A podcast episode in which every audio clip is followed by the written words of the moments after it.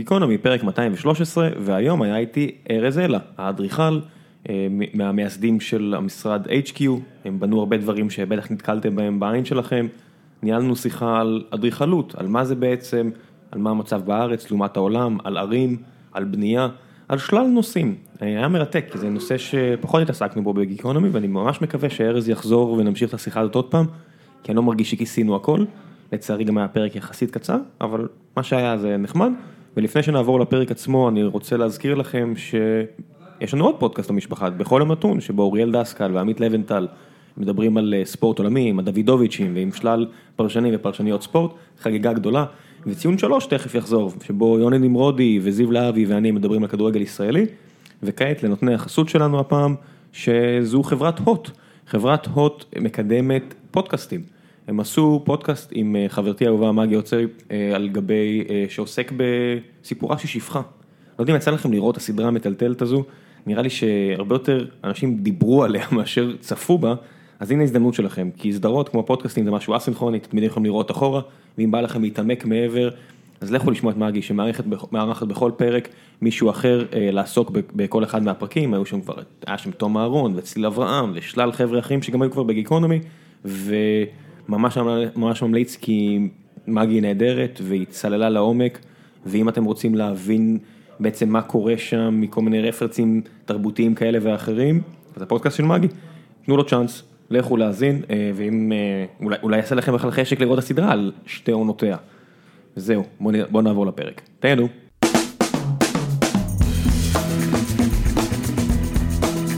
גיקונומי 213 והבוקר נמצא איתי ארז אלה, מה העניינים? בסדר, מה שלומך? מה התואר שאתה בדרך כלל אה, מתהדר בו? אה, לא ממש מתהדר, אבל זה אדריכל, ארכיטקט, כן, אדריכל ארז אלה? אמרנו שם על הדלת. על הדלת לא כתוב אדריכל ארז אלה, כתוב HQ, אבל אה, כן, אדריכל אני מניח. לפני שהתחלנו את הפרק, אז בדיוק דיברנו על מה אנחנו עושים פה בחברה, וזה פחות מעניין, אבל אמרנו ש... אמרתי לך שקוד ומוצרים דיגיטליים והכל הם די טרנזיאנטים, היום הם פה, אם, אם לא נצליח, מחר אולי זה לא יהיה פה. בניגוד אליך, שאתה יוצר דברים שהם פה, אתה יודע, לאורך הרבה מאוד זמן, איך זה, איך זה משנה את הצורת התייחסות ועבודה? אני חושב, אתה יודע, זה פתאום נשמע כאילו אחריות גדולה, זה באמת אחריות. איך זה לא? אה, זהו, מצד שני, שני דברים, אחד, אני חושב שהרבה אנשים לא יודעים, אבל הרבה מהדברים שאנחנו עושים פשוט לא קורים. זאת אומרת, אם אני לוקח בחשבון כמה באחוזים, כמה באחוזים אה, מתוך מה שאנחנו עושים באמת נבנה, אז אני לא יודע מה, נגיד אה, אולי עשרה אחוז, עשרים אחוז מקסימום. אתם כמו יצרני מכוניות, אה, המהנדסי על של החברות מכוניות שמייצרים כל הזמן מכוניות קונספט כאלה, שרק מדי פעם משהו מגיע לכביש? כן, אני חושב שזה גם תלוי מאוד באיזה פרקטיקה, אבל חלק מהפרקטיקות הן באמת ככה, חלק אה, באמת בונות יותר, אה, בכמויות או באחוזים. אבל כן, אנחנו הרבה חושבים ומתוך זה יוצא יחסית, יחסית מעט. מה זה אומר? צריך להבין שלרוב המוחלט של האוכלוסייה, וחשבתי על זה, כשהלכתי היום בבוקר למשרד, שאדריכלים זה משהו שאני לא שומע הרבה, זה לא חלום של המון אנשים בסביבה המיידית שלי, שהייתי, אני לא מכיר הרבה אדריכלים, אני מניח שאני לא היחידי. שאתה אומר, אנחנו לא, הרבה מהדברים שאנחנו עושים לא מגיעים לידי, לכדי מימוש, אני מניח שאתה יודע, אני, אני מרים פה בראש גבה בחדר, כן. אני מניח שגם רוב המאזינים, אז ת, ת, תרחיב על זה טיפה. תראה, אה, אנחנו עושים, אדריכלות זה תחום מאוד רחב, זה אולי מה שמעניין בו באמת, זה יכול להיות מתכנון אה, בניינים, מה שרוב האנשים חושבים, דרך עיצוב, אנשים גם מעצבים אפילו מוצר, דרך עיצוב אורבני, עד אה, אה, כתיבת תיאוריות וכמובן לימוד של זה ומחשבות יותר תיאורטיות. אדריכלים כשהם מתחילים, הרבה פעמים מה שהם עושים, אנשים באים אליהם ואומרים, תשמעו, אנחנו רוצים לעשות ככה וככה, בניין כזה, תכנון כזה ואנחנו יושבים ועובדים מאוד קשה כמה חודשים או לפעמים גם כמה שנים ובסוף מכל מיני סיבות כלכליות, פוליטיות, אה, חברתיות הדבר נופל ובעצם לא בונים את זה או לא ממשים את זה. כמה שנים? יש, יש סיטואציה שבה אתה עובד כמה שנים על פרויקט שלא יקום? לרוב כמה שנים. זאת אומרת פרויקט, אה, בטח בישראל מכל מיני סיבות שאולי נדבר עליהם אחר כך, תהליך תכנון בישראל ורישוי שלו זה כמה שנים. יש לי איזה מכר גרמני שאמר לי פעם שבגרמניה מתכננים שלוש שנים ובונים שנה, ובישראל מתכננים שנה ובונים שלוש שנים. בדיוק, כי בישראל מרשיינים את הדבר שלוש שנים, מתכננים אותו שנה מתוך השלוש שנים האלה, אה, ואז בגלל שאין כבר זמן וכולם בלחץ, אז אנחנו בונים במשך...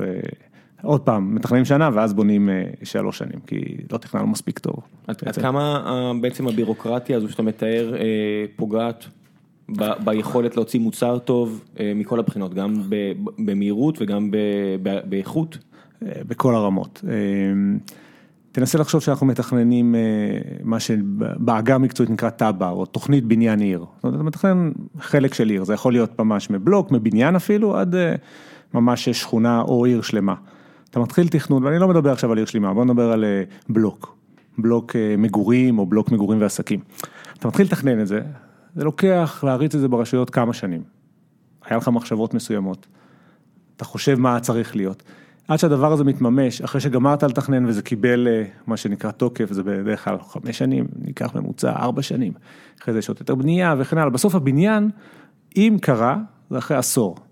הרבה מהדברים שחשבת, הם כבר פשוט לא רלוונטיים. עכשיו, זה גם דבר שהשתנה מאוד בשנים האחרונות, שאני חושב שזה אחד הדברים הכי מעניינים. המציאות משתנה כל כך מהר, לעומת המקצוע שלנו, שבאופן טבעי הוא מסורתי, הוא משתנה מאוד מאוד מאוד. מה למשל, תן לי דוגמאות לשינויים כאלו.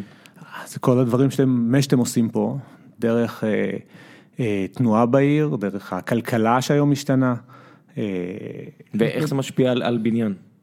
או, זה כל הרמות. בוא, בוא, בוא נלך רגע צעד אחורה ואולי, ואולי נגיד ככה, אני, לפחות זאת הדעה שלי, העיר תמיד הייתה מבוססת על שלושה דברים, על הטכנולוגיה שהייתה באותה תקופה, המוביליות, כלומר איך אנשים זזו בעיר, זאת אומרת בגלל זה הרחובות היו צרים כשהיה כרכרות, וכולנו רואים את זה באירופה הקלאסית או במקומות אחרים אפילו בסמטאות ירושלים, והכלכלה, זאת אומרת איזה סוג של מסחר או אנשים איך הם הזיזו את הסחורות או את הדברים, או trade בין הדברים. זה היה פעם בעיר העתיקה, זה היה מאוד צר, מאוד קטן, חנות של סוחר שהיה מקבל את הסחורה שלו, לא יודע, מפרס על חמורים, ובאמת זה היה מאוד צר, ואחרי זה זה הפך להיות למכונית וקניונים, כי היו יוצאים החוצה, לא אחרי זה, הרבה אחרי זה, והיום עוד פעם זה משתנה. המדהים היום, בעצם בתקופה, בגלל זה אני מאוד אוהב את המקצוע שלנו, אנחנו נמצאים בתקופה מאוד מרגשת, כי כל הדברים האלה משתנים היום, הטכנולוגיה משתנה. הקניות, היום קונים באמזון כל דבר בעצם, כמעט אף אחד לא משתמש ב, ב, ב, בדרך הזאת ללכת לחנות, לפתוח, להתחיל להסתכל, ללכת להסתכל על המוצר, לפתוח, למשש אותו, ואם הוא עושה את זה אחרי זה הוא הולך לאמזון ומזמין או לאי-ביי. יש סיכוי שאמזון זה אחת מהמהפכות הגדולות, כנראה עד להופעתם של הרכבים האוטונומיים שאולי יתרו חניות, אז זה באמת יש סיכוי שאמזון זה מהשינויים הכי גדולים. אני מסכים, אני רואה את זה כל הזמן. אנחנו חווים את זה ואנחנו אולי לא מרגישים את זה כי אנחנו בתוך התהליך, אבל... אני חושב שאנחנו ממש רק בתחילתו של התהליך, לפחות מבחינתנו, מהפרספקטיבה של הדיסציפלינה שלנו. עוד פעם, כי אנחנו תמיד מגיבים קצת יותר מאוחר, ואפשר לראות את הדברים האלה קורים עכשיו. יש, בדיוק היום בבוקר, לא יודע, ראיתי איזה פוסט של מישהו בפייסבוק, ש... נפתח בקניון בית חולים, כלומר קניון כבר לא משתלם להחזיק לו, להחזיק חנויות, אלא הוא משכיר את זה לבית חולים. כן, בהרבה, בהרבה קניונים בארץ יש מרפאות. נכון. עזריאלי בבאר שבע, מה שנקרא קניון הנגב, יש שם מרפאה, יש הרבה, בדיזינגוף סנטר יש מרפאה. כן, אני חושב שאז המרפאות האלה היו, או בהתחלה הם נועדו, תמיד זה היה מין משרדים מעל ה... מעל הקניון כדי לאפשר תנועה, זאת אומרת, עכשיו זה ממש יהיה, עכשיו זה ממש מחליף את החנויות כבר, בארצות הברית רואים קניונים שנסגרים לגמרי. זה בדיוק הדברים האלה שאי אפשר להביא לך עד הבית, עד הודעה חדשה. בדיוק, בדיוק. מה לעשות ש-MRI או כל המכשורים האלה, כנראה שבעתיד הקרוב מאוד, עדיין תצטרך להגיע למרפאה ולעשות, אפילו לדבר עם רופא, עם כל ה-WebMD שיש בעולם, עדיין בהרבה סיטואציות, בטח עם ילדים והכל, אתה רוצה... אתה רוצה לראות את ה... אתה רוצה שרופא יסתכל. בדיוק, רוצה שהוא יראה, ייגע בך וירגיש. אני מסכים, אני חושב שיש הרבה דברים, עוד פעם, יש דברים שאתה עדיין תצטרך את ה... נקרא לזה את המגע האנושי, או לראות את הבן אדם, וזה כל הזמן משתנה. גם היום להחליף, למדוד בגדים, עדיין אין את הטכנולוגיה שאתה יכול למדוד. למרות האבטחה. אני בטוח שכולם עובדים על זה מאוד קשה פה במשרדים. לא, לא בטוח. אוקיי, נראה לי, אתה יודע, אני לא מכיר את סצנת ההייטק, אבל... יש מסוג הבעיות האלה, אתה מבין, אם המניין של המשלוח נפתר, אז אתה יכול להזמין, לא טוב, תחזיר. הרי בארצות הברית הנוהל הזה עובד נכון. היטב. אני אומר, מהבחינה הזו, מה שאולי באמת יהיה חסר בכל בניין ענק, זה פשוט אה, תא דואר. זה תא איזשהו- דואר, כן, איזשהו כן. סניף דואר קטן לכל בניין ענק. כן, או או מנחת אה, או ל- מחסן, או לא, זה בדיוק, לדרונס. נכון, זה, זה בדיוק מהבחינה הזאת, אתה יודע, דיברתי עם, אה, אני ו, וזוגתי אה, התחתנו בניו יורק לפני כשנה, וחבר טוב ויקר אה, שעובד עכשיו בסילברסטין, שזה משהו שאתה בטח מכיר, ורוב כן, המאזינים שלנו לא חברת מכירים, נדל"ן אה, גדולה מאוד. מחברות הנדל"ן הגדולות אה, בצפון אמריקה, והוא, הביא לנו מתנה נהדרת, הוא לקח אותנו לקומה החמישים של אחד, אחד מהמגדלים האלה שהם בונים שם בדרום מנהטן, כן. הם אלה שאחראים בעצם על השיפוט של כל, אחרי 9-11, אף אחד לא האמין בהם, זה סיפור מופלא שהוא הוא הציג לנו את נכון. הכל, כי יש להם קומה שרק מעין מוזיאון כזה, ויש שם קומה בקומה החמישים, שהם שמרו אותה רק לאמני רחוב, מהכי מפורסמים שאתם יכולים לחשוב עליהם, וזה מעין מוזיאון אולי הכי יפה בניו יורק שסגור רק ל... לחברים. ו- עזוב חברים, כנראה כן. אנשים מאוד מאוד עשירים, כי כמה כבר כמוני היה שבמקרה הגיעו לשם כי הם מכירים כן. את אחד המנהלים שהכניסו אותם, והוא הוא סיפר לי כל מיני פרויקטים שהם בונים, שזה, זה, אתה יודע, זה כאילו המאה ה-22, הוא אומר, אנחנו עכשיו בונים בניינים, אבל זה לא, אנחנו אמורים לאכ- לאכלס שם 4,000 אנשים, או 3,500 אנשים, וזה, אנחנו חושבים ברמה של אה, חיים, של שכונה, אנחנו חושבים מה אנחנו צריכים לתת לאנשים האלה, אה, כדי שהחיים שלהם יהיו טובים יותר. וזה נראה לי כל כך הרבה יותר אה, מעבר למה שפעם אדריכלים היו עושים. זה נכון עכשיו, אבל תשים לב משהו מעניין, מי שאמר לך את זה זה לא אדריכל, הוא לא. הוא לא. הוא מאוד אוהב, הוא דיבר בתשוקה, הוא אמר לי, תראה, הבניין הזה הוא כמו הבניין של לויד ב... לא יודע, פה, הוא כמו הבניין של ההוא בספרד, ותראה, פה, הנה ההשראות, אבל הוא לא. הוא לא אדריכל. הוא רק, הוא רק בעל תשוקה לנושא, והוא, והוא innovator כזה, אני לא יודע. כן, אני, אני חושב שרואים את זה, אני רואה את זה הרבה גם פה בארץ, יש המון אנשים שהם, אה, אולי אפשר להגיד שמרכז הכובד עבר קצת ליזמים, למרות שזה בטח בהיסטוריה גם תמיד היה כך, אבל אתה רואה אותם מגיעים אלינו, אני רואה אותם, מגיעים אלינו המון המון רעיונות על איך לחיות מחדש, איך אנחנו אמורים לחיות בעוד חמש שנים או עשר שנים, ואני מקווה שיחד איתנו מגדירים מציאות חדשה, שבעוד כמה שנים אנחנו נוכל אה, לראות אותה, ועוד פעם, המציאות הזאת סביר להניח מה שאנחנו מתכננים היום תשתנה, זאת אומרת, האתגר שלנו הופך להיות יותר ויותר קשה, כאדריכלים, איך אנחנו מתכננים משהו שעוד חמש שנים יהיה אולי, יתמודד עם מציאות אחרת לגמרי, לא אולי, כנראה בטוח, זאת אומרת, עד כמה כל הרישיונות האלה שתיארת, וכל הבירוקרטיה הקשה בארץ, בכלל מאפשרים לך גמישות כזו? אה, בכלל מאפשרים לא. לך לס- לסטות קצת, כי עם כל ה... שמעמיסים עליך כל כך הרבה, והשורת רווח נשחקת, עד כמה אתה יכול להרשות לעצמך להיות יצירתי, להיות חדשני. טוב, עכשיו אתה, אז אתה ניגש כאילו לנושא קצת שונה, שהוא בעצם איך בונים חברת אדריכלות שתאפשר, או כל כן, חברה. אז, אז נגיע לזה, אבל כן. מעניין אותי לפני שאנחנו עוברים, העניין הזה עם הרישיונות, לסגור את יפה. העניין הזה. אז, אז. הרישיונות, הרישיונות הם, אני חושב, לא לוקחים, לא לוקחות רישיונות, אלא לוקחים, בעצם, התהליך לא לוקח את זה בחשבון. הוא לחלוטין אה, עיוור לדבר הזה, והאתגר שלנו, בגלל זה הולך, הופך להיות קצת יותר קשה. זאת אומרת, הרבה פעמים אנחנו נתקעים ברגולציה, שאנחנו מבינים שהיא או לא רלוונטית, או אה, מקשה מאוד על דבר אה, אה, לקבל משהו אה, בעתיד, או חלל, או, או בניין, או שכונה, אבל אה, פה אני חושב מגיע החלק היצירתי. וזה הכל, כל מה שאתה אמרת עכשיו זה, זה רק במסגרת החוק, כי לפי מה שאני יודע ואני לא מספיק קרוב, אה, יש הרבה מאוד בעיות של אנשים שהם פשוט מושחתים בתעשייה הזאת. אתה, בעצם, יש את, מעט מאוד אנשים שקובעים עליך, והם נמצאים בעמדות כוח, והם יכולים להצר את צעדיך, אלא אם כן, אתה יודע, תפנה גם למקור הלא חוקי, כי אנחנו שומעים כל פעם סיפורים על אדריכלים ויזמים שהולכים לנתיב הזה, אה, אם מבחירה או אם בגלל שהמערכת פשוט רקובה קצת. כן.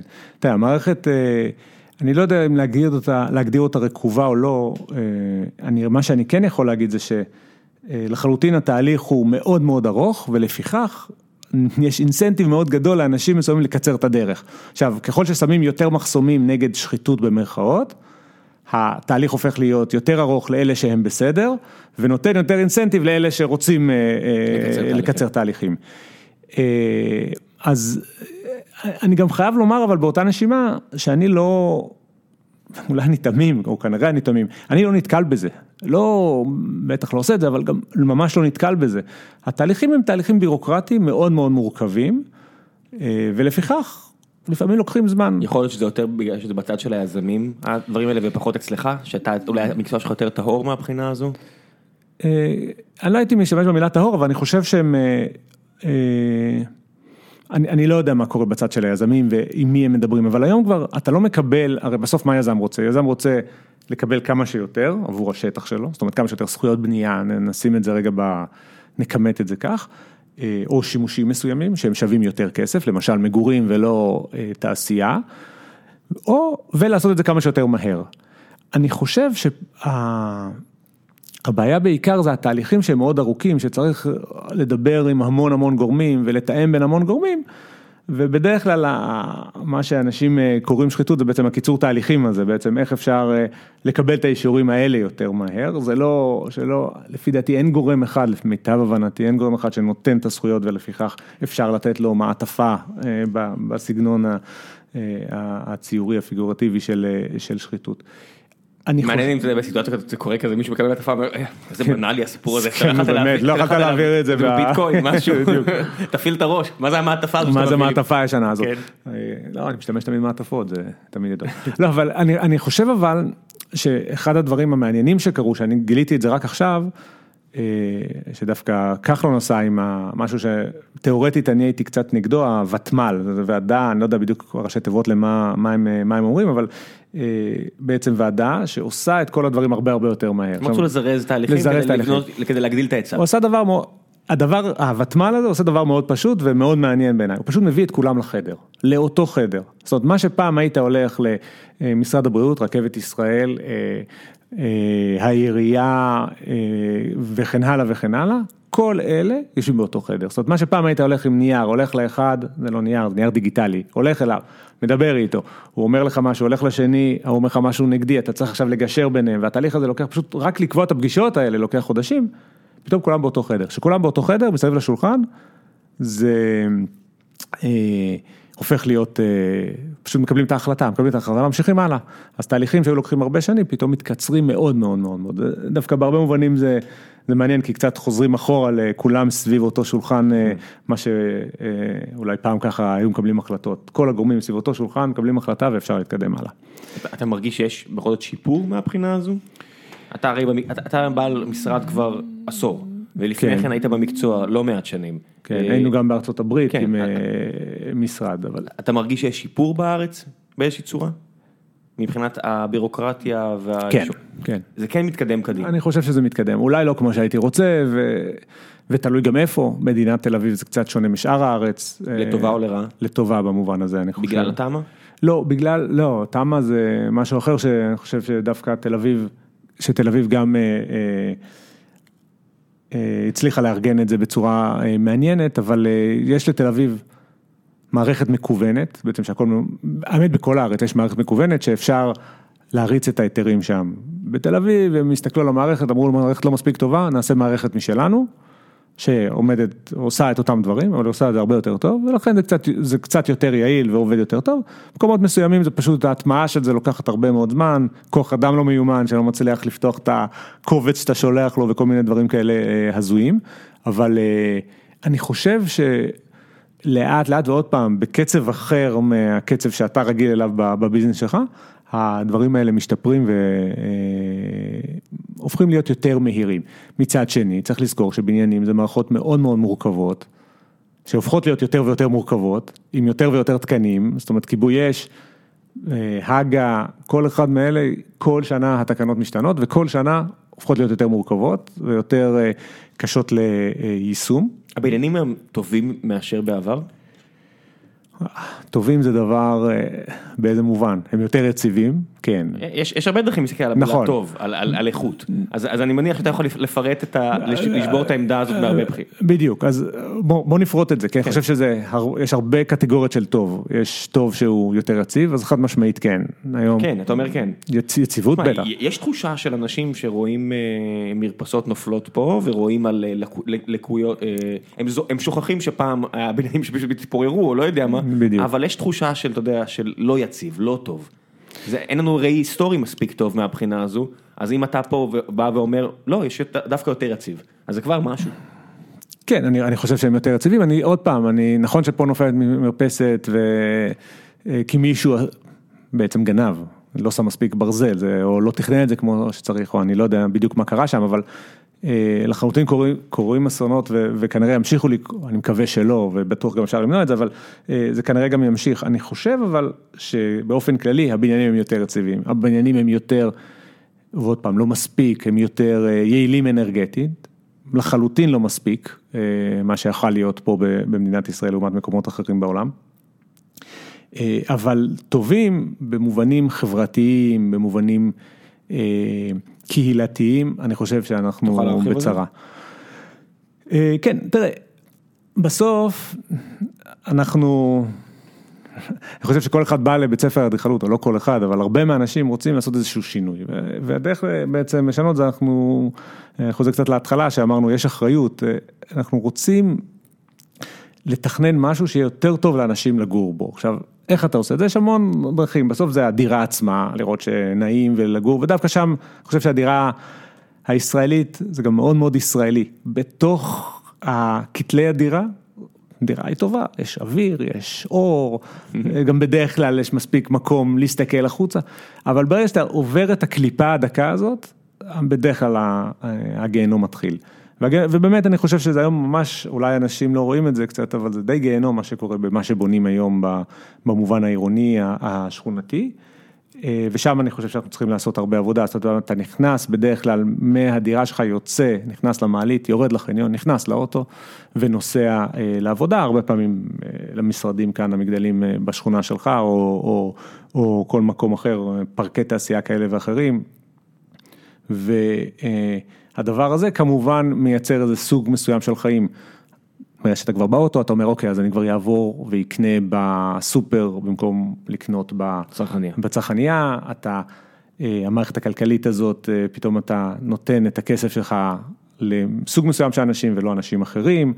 הדבר הזה מייצר אה, סוג מסוים של כלכלה שבונה את הדברים האלה, הפרויקטים הופכים להיות יותר גדולים, אז רק סוג מסוים של אנשים יכולים לבנות את הפרויקטים האלה. אז גם התעשייה הזאת של הבנייה הופכת להיות אה, שונה, ואז היצירתיות בבנייה הופכת להיות שונה, זה מין גלגל כזה ש, שמזין את עצמו ולאט לאט אה, אה, אני חושש שלא מצליח לייצר משהו, אחד רלוונטי, שתיים מעניין ושלוש טוב. אז במובן הזה אני חושב שאנחנו פחות טובים ממה שהיינו פעם. זה משהו שמיוחד לישראל? אמ, אני לא, לא, לא, זה קורה בכל העולם, אני חושב, או אני לא יכול להגיד בכל העולם, בכל המקומות שאני מכיר, אה, הדברים האלה, אה, כי זה, בעצם אנחנו מתכננים למין המכנה המשותף הנמוך ביותר, יש המון המון דרישות מסביב לשולחן שמתכננים, והדרך הקלה זה להגיד, אוקיי, מה שאנחנו שמים, וזה בעצם תפקיד האדריכל, מה שאנחנו שמים על השולחן, עונה על אה, כל חמשת הדרישות מסביב, או חמשת או חמישים אלף הדרישות שיש. ולרוב זה המכנה המשותף הנמוך ביותר. אני חושב שפה עוד פעם, אם אנחנו צריכים להיות יצירתיים, שם היצירתיות שלנו היום. אם פעם היצירתיות הייתה אמורה להיות, תעשה משהו שהוא מאוד אה, אה, יפה, או אה, הירואי מבחינה קונסטרוקטיבית, או כל דבר אחר, היום אני חושב היצירתיות צריכה לבוא לידי ביטוי איך אנחנו מביאים את הערך המוסף שלנו במערכת המאוד מאוד מאוד מאוד מורכבת הזאת. עדיין יש לך מקום לאיזושהי אמרה אסתטית? דווקא אסתטית יותר מ... אה, דווקא, אני חושב יותר מפעם אפילו. האסתטיקה זה קצת מה שנשאר לאדריכלים היום לצערי. זאת אומרת, אני מניח שאם תלך... יקרו אה, את הפילוסופיה ואת, ה... אה, ואת המחשבה והשאירו יופי חיצוני מעניין? כן, אתה יודע, יופי, או ניסיון לעשות יופי, ואז מגיע כן, יופי היזם, זה בדיוק, סובייקטיבי לגמרי, כן, בדיוק, כן, ואז מגיע היזם ואומר, אל תעשה את כל הדברים האלה כי זה עולה כסף, ובוא נעשה את זה אה, יותר זול, זה קורה לנו גם כן הרבה. אבל אה, אני חושב שאם תלך פה ברחוב ותשאל עשרה אנשים מה אדריכל עושה, הם לרוב יתבלבלו בין אדריכל לבין מעצב, הם יגידו, או, זה זה שבוחר את הצבעים ו... ומעצב את הדירה. אה, אני חושב, זה התחושה. כן, כי אני נתקל בזה הרבה, ששואלים, או, כן, אז אתה, אה, רואים את זה אפילו ב... ב- נסע לשטיח, כן, בדיוק. או... מטבח, אתה יודע איזה מטבח כדאי לשים? איזה מטבח כדאי לשים, זה רוב מה שהמשפחה שלי שואלת. איזה מטבח כדאי לשים, אתה רואה את זה הרבה פעמים במודעות, אה, משופצת אדריכלית, אה, דירה זה משופצת אדריכלית. כאילו המטבח זה המקבילה שלך לתתקן לי משהו לא עובד לי המחשב? כן, או משהו כזה, בדיוק. תתקן לי משהו לא עובד במחשב, או אתה יכול לחבר את החוט, אה, אתה יכול לחבר את החוט ל... ל-whatever. ל-whatever, ל-VCA. אתה יכול לעלות לטלפון עם ההורים שלי, יש הרבה דברים כן. ש... מה לעשות, זה- אנשים לא, משהו לא מסתדר, נכון, נכון. הם מחפשים את הבר, בר סמך הכי קרוב לליבם, ואתה אדריכל, אז מן הסתם, אתה יודע, אתה בונה הרבה, או מכיר הרבה אנשים שבונים דירות, אתה כנראה מכיר מטבחים. לא. לא, בסדר, גם אנחנו, אני כן. חושב שאנחנו עושים את זה, אני עושה את זה טוב, אני בוחר מטבחים טוב, אבל אה, אני חושב שבאמת מה שאנחנו צריכים לעשות, או אמורים לעשות, ועוד פעם, אני בחרתי לעשות את זה בתוך מה שאדריכלות אה, בגדול, זה לנסות ול... אה, ולנסות לנסות להשפיע ולשנות את הסביבה שאנחנו חיים בה. ופה יש המון המון דרכים לעשות את זה, זה מבני ציבור עד אה, תכנון בניין עיר, דרך גם עיצוב מוצר, אבל כל הדברים האלה הם, זה האתגר שלנו, לנסות להביא, עוד פעם אני חוזר למכנה המשותף הנמוך ביותר, לנסות ולהביא אה, משהו שהוא עדיין עונה על כל 20 הדרישות מסביב לשולחן, אבל הוא נותן את הערך שאתה רצית אז להביא. זו הסיבה שאתה באת למקצוע? כן. מה? אני, לשנות, אני- לשנות? לשנות, לש- כן, לנסות לראות, תראה, אני, אני באמת מתרגש מהתקופה שאנחנו נמצאים בה, והרבה בזכות חבר'ה ש- כמוך. זאת אומרת שבאמת, המהפכה הזאת, המהפכה הטכנולוגית, רגע, רגע, עזוב אותנו, אני אומר, אני- לא, לא, לא, לא, שנייה, כן. אבל אבל אתה לא יכול לנתק את זה, זאת הנקודה שלי, אנחנו, זה, זאת אומרת, עוד פעם, זה משהו ש, שאני למדתי אדריכלות, אה, התחילו, נקרא לזה, כל ה... זה היה לפני כמה כבר, 18 שנה, 15 שנה, 18 שנה. אוניברסיטת תל אביב, נכון? אוניברסיטת תל אביב, כן. אה, ממש במחזור השני בהתחלה. והחבר'ה התחילו להסתובב שם עם טלפונים סלולריים, זה מה שהיה בהתחלה שהיה טלפונים סלולריים, רק העשירים היה להם את הפלאפון, ה- אתה יודע, המקרר הזה. בשנת 2000? אה, לא, לא, 2000 סיימתי, אה, 95. 95, 96 זה באמת התקופה של המנגויים הגדולים. בדיוק, כן. בדיוק. וזה היה כאילו, מי שהיה לו זה היה מישהו שהוא קצת יותר עמיד. אה, תקופת הזוהר של הטמנת פצצות במכשירים סלולריים. בדיוק, כן. היה מספיק מקום כן, לפצצה. היה מלא מקום, אתה יודע. בדיוק, אין בעיה, אפשר... אה, מלא מקום, נורא- קל לפרק, הרבה רכיבים מכניים, הכל סבבה.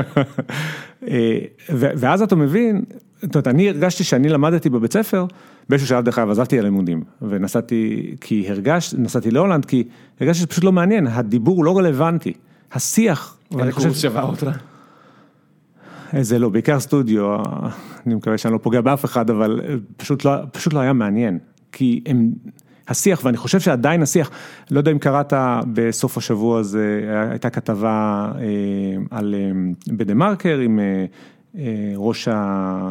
לא עמותת האדריכלים, אני חושב שזה עמותת האדריכלים או ארגון האדריכלים, אדריכל דוד קנפו, והוא באמת אמר את כל הדברים הרעים שיש בסביבה שלנו, הוא העלה את כל הדברים הרעים ולמה אנחנו במצב קשה.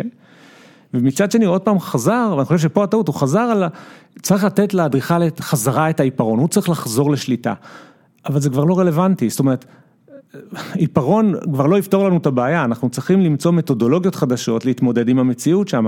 אף אחד לא רוצה לקחת מאיתנו, אנחנו קצת אמרנו, אנחנו כדיסציפלינה אמרנו, זה כבר לא כל כך אה, מעניין, אנחנו רוצים להישאר אומנים, אנחנו לא רוצים לנסות להכניס את הידיים אז בוא- לכל בוא העיסה הזאת. תספר על מה התהליך הזה ומה מה חווית אז כשעזבת את הלימודים ותספר לי כאילו מה מה בעצם מתרחש שאתה אומר אנחנו לקחו לנו עיפרון למה אתה בדיוק מתייחס אני מניח שזה מערכת היחסים בין האדריכל לבין היזם.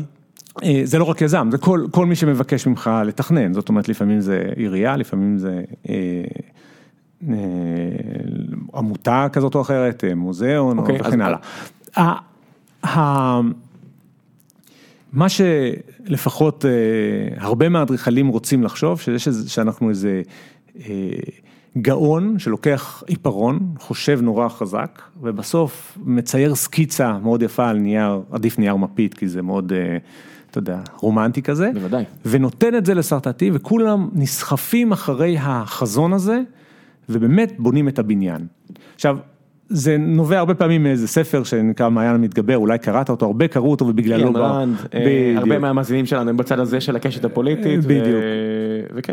ובאמת, דמותו של האדריכל שם. בדיוק, אתה יודע, המין אה, רואה למרחוק, רואה מה שאנשים לא, לא רואים, והוא סוחף אחריו את כולם. עכשיו, זה, זה כמובן רומנטי, אה, זה משהו שכבר לא קורה היום, כי המציאות הכלכלית, רגולטורית, פוליטית, חברתית, היא כל כך מורכבת, שאתה חייב להבין אותה, לפרק אותה ולשלוט בה. ואז התהליך הוא לא כזה של סקיצה שעכשיו רצה קדימה, אלא הוא תהליך הרבה הרבה יותר מורכב, ופה אני חושב שאנחנו כדיסציפלינה עוד פעם שכחנו את זה, והרבה פעמים אנחנו מתגעגעים לעיפרון, שעושה, זה שעושה את הסקיצה ואחרי זה... אף אחד לא רוצה להיות טכנוקרט, אה? בדיוק, אבל בעצם זה הרבה, זה פירוק של הדברים האלה והרכבה שלהם מחדש. עכשיו האדריכל, אני חושב שהתפקיד שלו תמיד היה לנהל את העבודה, וזה מה שאנחנו צריכים לעשות. עדיין אנחנו צריכים להציב את החזון, עדיין אנחנו צריכים לסחוף אחרינו את האנשים, עדיין אנחנו צריכים לשים משהו על השולחן שכולם יגידו את זה אנחנו רוצים, אבל הם צריכים להבין למה, והדבר הזה צריך לענות באמת על כל הדרישות של כולם. אתה יודע שכל מה שאמרת עכשיו אם היית, את כל המונולוג הזה בין השתי דקות שאמרת, אם היית אומר את זה על מנהל מוצר דיגיטלי, על מה שנקרא product manager, אחד לאחד. זה מה היה פעם, מה חשבנו שזה אמור כן. להיות, מה זה באמת צריך להיות כדי שהמוצר ינצח, אה, וינצח זה מן הסתם הגדרה סובייקטיבית לגמרי, כן. גם בבנייה וגם במוצר זה טיפה יותר פשוט, אבל זה אחד לאחד, העניין הזה של בריחה ממחשבה על הפרטים הקטנים ואיזושהי מחשבה רומנטית שהרבה פעמים היא נחמדה על הנייר, אבל אתה רוצה לעשות טוב, תעשה מה שצריך, שצריך לקרות, נכון. אין מה לעשות, ואין לברוח מזה. ואין לברוח מעבודה קשה ואין לברוח כן. לעשות את זה שוב ושוב. עכשיו, אני חושב שעוד פעם, אני לא יודע, לא הייתי לפני 50 שנה או 60 שנה, אבל, או 100 שנה, אבל אני חושב שאז, בגלל שהמציאות הייתה יותר פשוטה, כמות היועצים שהיו סביב השולחן, אצלנו יותר, לא יודע, היו חמישה או שישה או שמונה יועצים, היום אנחנו בפרויקטים, יש 20, 25 יועצים סביב השולחן. אני חייב להבין, כשאני שומע יועצים, אני חושב מה אחרים שפשוט שותים לא, לא, את הרווח, לא, מה זה אותם יועצים? יועצים, סליחה, נכון, אז אני באמת צריך כן. לזכור שלא כולם אדריכלים. יועצים הם יש תחומי מומחיות מאוד גדולים בבניין, יש קונסטרוקציה, אדריכל הוא לא מבין בחישובים קונסטרוקטיביים. מהנדס יש, חומרים לצורך העניין. אה, מהנדס זה נקרא, לא, חומרים זה החומר עצמו, קונסטרוקציה זה יציבות מבנה. אז יש יועץ. זה לא הנדסת חומרים? אה, הנדסת בניין, סליחה, זה מי בטכניה זה בטח הנדסת בניין אני מניח. הנדסת בניין, נכון, כן. הנדסת בניין, כן. נכון.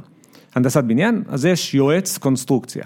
אה, יש המון מכשירי חשמל, אז יש יועץ קרינה, לראות שאתה לא פוגע ב... אה, במישהו שישן ליד אה, לוח החשמל. לא עוד משהו שהרבה ישראלים לא מבינים, אה, אנשים פוחדים מ... מאנטנות, נכון, של סלולר וכל מיני דברים כאלה שהם לא מבינים שמאוד יכול להיות שהאנטנה כבר זה בעיה פתורה כי עשו על זה הרבה רעש, אבל הארון חשמל שיש לכם ליד, ליד החדר של הילדים קורן כל כך הרבה יותר. נכון, אז למשל פה יש, גם הרגולטור דרך אגב די מטפל בזה, זאת אומרת הוא בא ואומר יש רמות קרינה מסוימות, אבל אתה בתור אדריכל לא יודע את זה, אתה צריך יועץ. אתה, שבא ואומר לך, תשמע, אתה לא יכול לשים את זה שלושה מטרים או שמונה מטרים, או כזה סוג קיר, או הגנה כזאת או אחרת. עכשיו זה על כל תחום, זה כמובן אינסטלציה, ביוב, אה, ביוב אינסטלציה, מים, חשמל, תקשורת, אה, אני יכול להמשיך אה, עוד הרבה כאלה, יוצא חזית, כי הפרטי חזית הם דברים, ויוצא איתום, כי האיתום של הבניין. כל האנשים האלה הם סביבך, לכולם יש רגולציה. זה משהו שבאמת צריך פעם אחרי פעם, או שזה פעם אחת אתה שומע, אתה אומר, אוקיי, אני יודע מה צריך להיות. לא, לא. כל, כל, כל פרויקט הוא שונה? כל פרויקט הוא שונה. זה, זה גם האבסורד של, של האדריכלות, אם תסתכל על זה, אה, אנחנו, נגיד 99% ממה שאנחנו בונים די דומה. אבל עדיין זה קצת שונה. גם ה-DNA שלי ושלך הוא 99 אחוז נכון. נורא דומה, אנחנו אה, בכל זאת אנשים שונים. בכל זאת שונים, בדיוק. גם אנחנו ותולעים, נכון. תמיד אומרים את הדבר המטופש הזה שה-DNA נורא דומה, סבבה. לא, בסדר, זה, לא, אבל מה שזה אומר שאתה, בגלל שאתה בונה כל פעם בניין מחדש, אתה צריך להתחיל את התהליך כמעט מחדש, ואתה חוזר על רוב הדברים. עכשיו, הרבה דברים כמובן עם הניסיון אתה לומד אותם, ואתה מבין ש...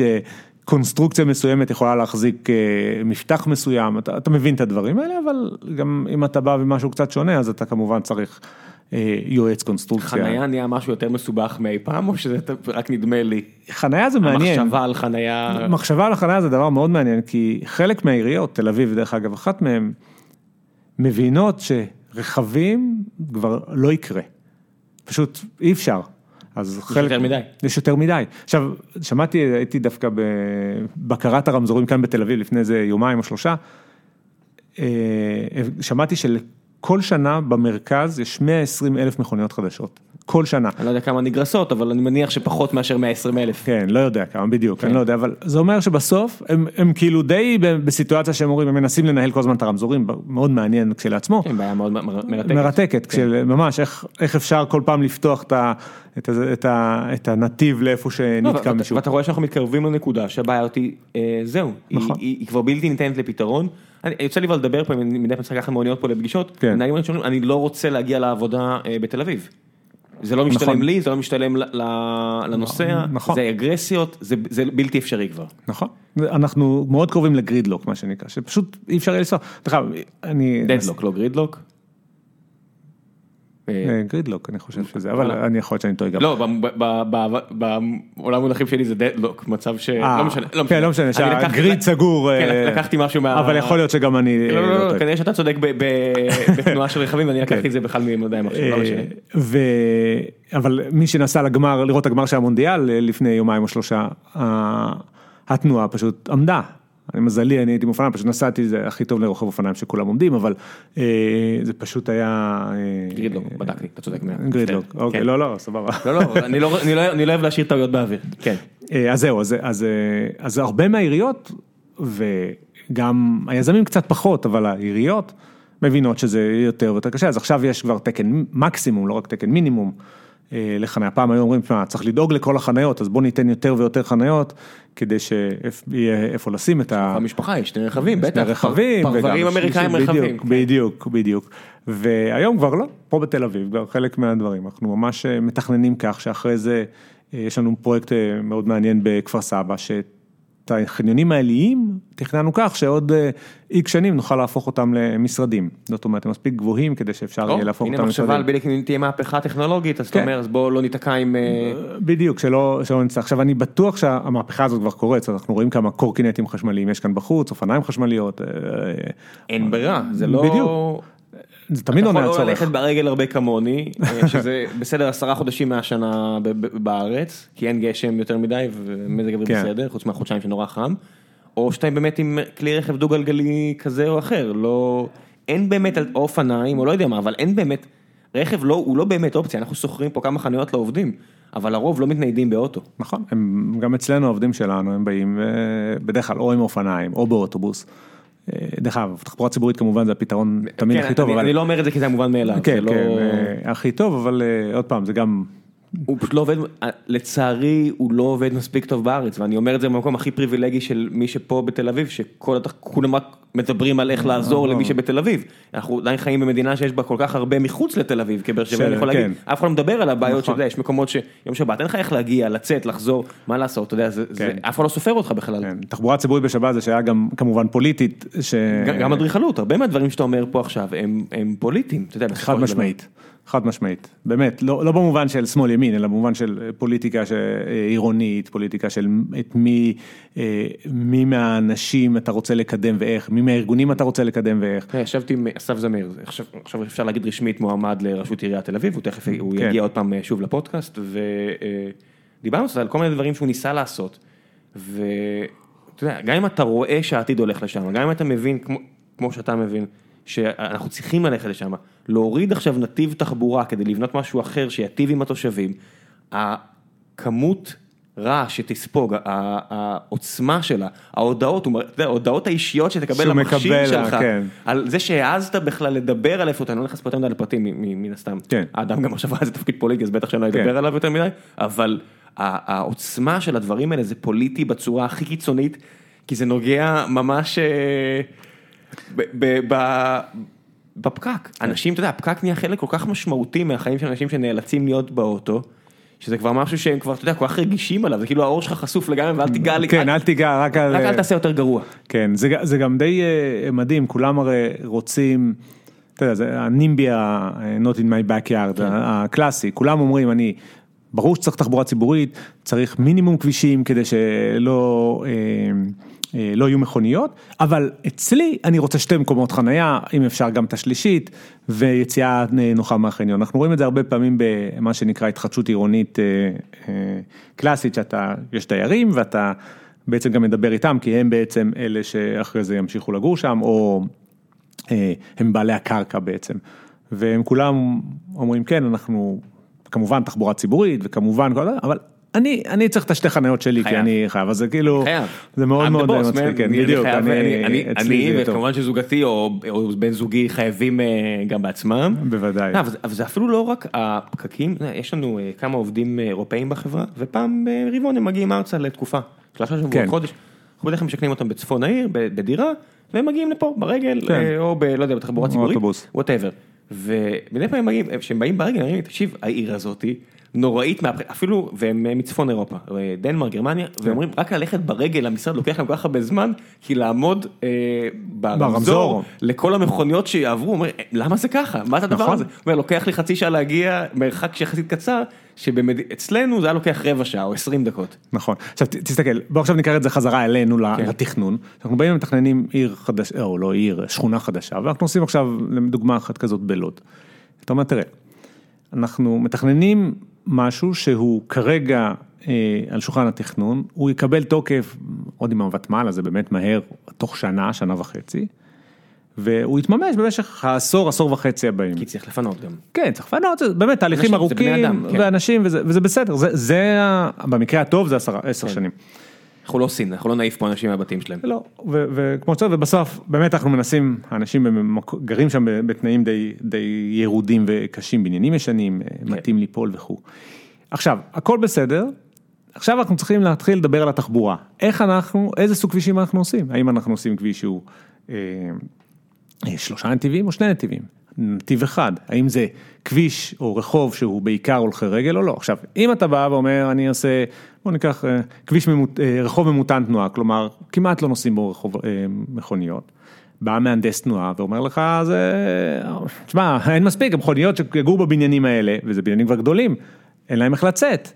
אז אתה צריך לייצר מציאות, אתה בעצם צריך קצת להגן על העתיד. אתה צריך להגיד, תראו, היא תהיה מציאות כזאת, שבעצם לא יהיו מכוניות, או יהיו פחות מכוניות, או תהיה תשתית תחבורתית כדי שהאנשים יוכלו לא להשתמש ברכב, ולפיכך אפשר לייצר רחוב כזה שהוא יותר טוב ל- אה, דיירים. לאנשים, דיירים לגור. עכשיו, הדיירים עצמם לא, כמובן, הם לא מבינים את זה. כי הם באים ואומרים, אני מכיר את המציאות היום, אני, אל תספר לי מה יהיה בעוד 15 שנה. אני יודע זה- שהיום אני יורד מהאוטו, ב- יורד מהדירה בקריית אונו וצריך לנסוע לפתח. תקווה, וזהו, ולוקח לי שעה. בדיוק, כי אז הפקק מה- מתחיל מחוץ לבית, אז מה. מה שגם אתה מבלבל לי, אתה, תחזור לאירופה, באירופה זה ככה, בישראל זה לא, זה תמיד משהו שאנחנו שומעים הרבה. אז בעצם נוצרת איזו סיטואציה שאתה צריך, זה מאוד מעניין להגן על העתיד, אתה צריך אה, לנסות להסביר לכולם איך ה... אתה מהמר על העתיד בשביל אנשים אחרים בהרבה- מהרבה בחינות. אתה לא מהמר, אתה מייצר מציאות. אני חושב שזה שונה, כי... הרבה מה, אתה יודע, זה הימור מושכל, הימור מושכל תמיד הימור שיש לך דרך להשפיע עליו טיפה, בוא נגיד ככה. ההימור הכי חכם זה הימור שאתה יכול להשפיע על התוצאה שלו. כן, נכון. אה, ברור, אתה יודע, בסוף עיר ובטח אה, אה, המציאות שאנחנו חיים בה היא כל כך מורכבת מכל כך הרבה דברים שקשה כל כך... לא הכל בשליטתך. בדיוק, מה, שום, דבר לא בשליטתי. אז זה הרבה יותר קשה, אבל בכל זאת אתה כן מדמיין איזושהי מציאות שהיא- כוללת ואתה מנסה לממש אותה, או לפחות לתת כלים שהיא תתממש. בעצם אתה יודע, אתה, אתה צריך לדבר עם הרבה, הרבה מאוד גורמים שיעבדו איתך.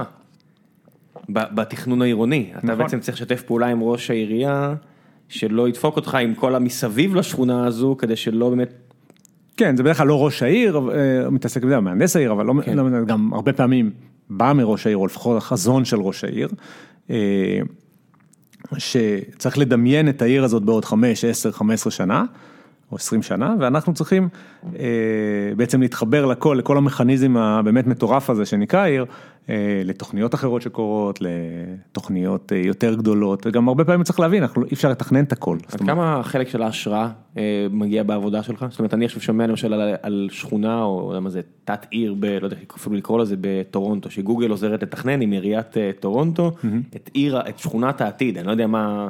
מה בדיוק הולך שם? פרויקט של איזה 10-15 שנה שזה מדהים שחברה טכנולוגית יכולה בכלל. לחשוב במונחים האלה אבל זה מה שהם עושים. ועד כמה שאתה רואה דברים כאלה או, ש... או מסתובב אמרת שעברת ללמוד בהולנד ועברת בארצות הברית אז כשאתה מסתכל על, על מקומות אחרים בעולם עד כמה אתה באמת יכול לשאוב השראה? אה, כל הזמן, זאת אומרת, כל הזמן. איך עושים את זה? איך הפרקטיקה של באדריכלות אה, איך, איך רואים מה, מה הפירס שלך עושים בכל העולם? מה זה זה מגזינים אה, זה, זה היום זה בלוגים? קל, היום זה בלוגים, אה, פודקאסטים, אה, אתה, הרצאות שאתה רואה, מי שנותן בחו"ל הרצאה, אתה היום רואה את זה ביוטיוב אה, מיד.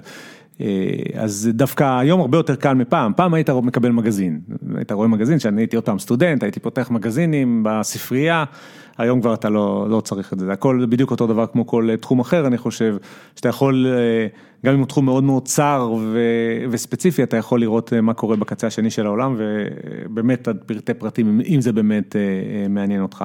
אז במובן הזה דווקא אתה הרבה יותר מחובר לכפר הגלובלי במרכאות.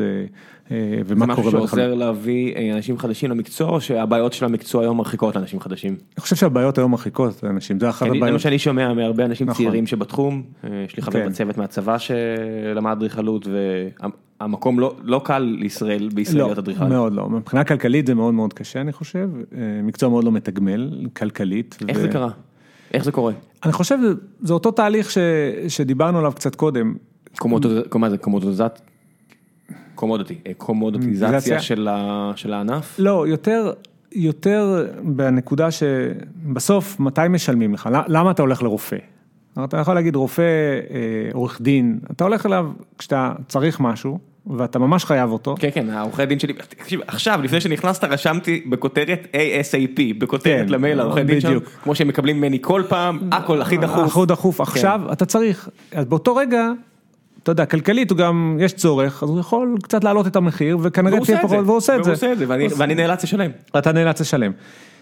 אנחנו, ברגע שאנחנו החלטנו, ברגע כדיסציפלינה שהחלטנו שאנחנו אומנים, זה קרה, אני חושב בארץ, באזור שנות ה-80 או מה, משהו. לא יודע, אני הולך לאנקור וואט בקמבודיה וזה מאז, ואתה יודע, אתה יודע, אדריכלים נראה לי אומנים מאז ומעולם, לא? לא, כן, אתה יודע, שמינית, אבל במובן שאנחנו לא רוצים לפרק את הכל ולהתמודד עם המציאות המאוד מאוד מורכבת הזאת. אז אתה בעצם נותן את הכוח ואת הכסף למישהו אחר. אתה מאבד את ה...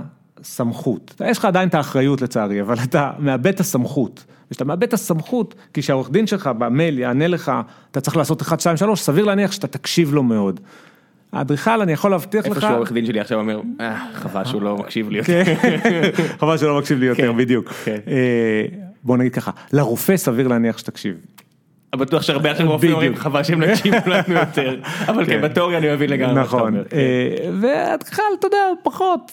פחות, ואז כשאין לך סמכות, אז יש לך פחות, התגמול שלך באופן טבעי יורד. אתה מתרחק מהכסף, עזוב, בוא נשים דברים על השולחן, אתה מתרחק מהכסף. אתה מתרחק מהכסף, אתה מתרחק מהכסף. השארת מקום באמת ליזמים, ואני, אתה יודע, אני לא יכול להגיד מילה רע על יזמות, כי עם כל הכבוד, זה יהיה צביעות, כי אני יזם כבר מספיק שנים, אתה יודע, הכובע על ראשי.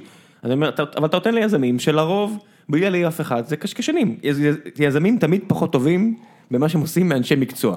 הסיבה היחידה שיש יזמים, זה כי אנשי המקצוע לא יזמו בעצמם בדיוק. את התהליך, זה הסיבה היחידה. הדבר היחידי שיש להגיד לטובת יזמים, ואני אומר את זה שוב כאחד, זה שהם עשו משהו שמישהו אחר לא הסכים לעשות. נכון. הם הסכימו ללכלך את הידיים בהרבה מאוד דברים שהם לא באמת טובים בהם, הם למדו איך להיות סבירים בהם, מספיק כדי uh, to get shit done.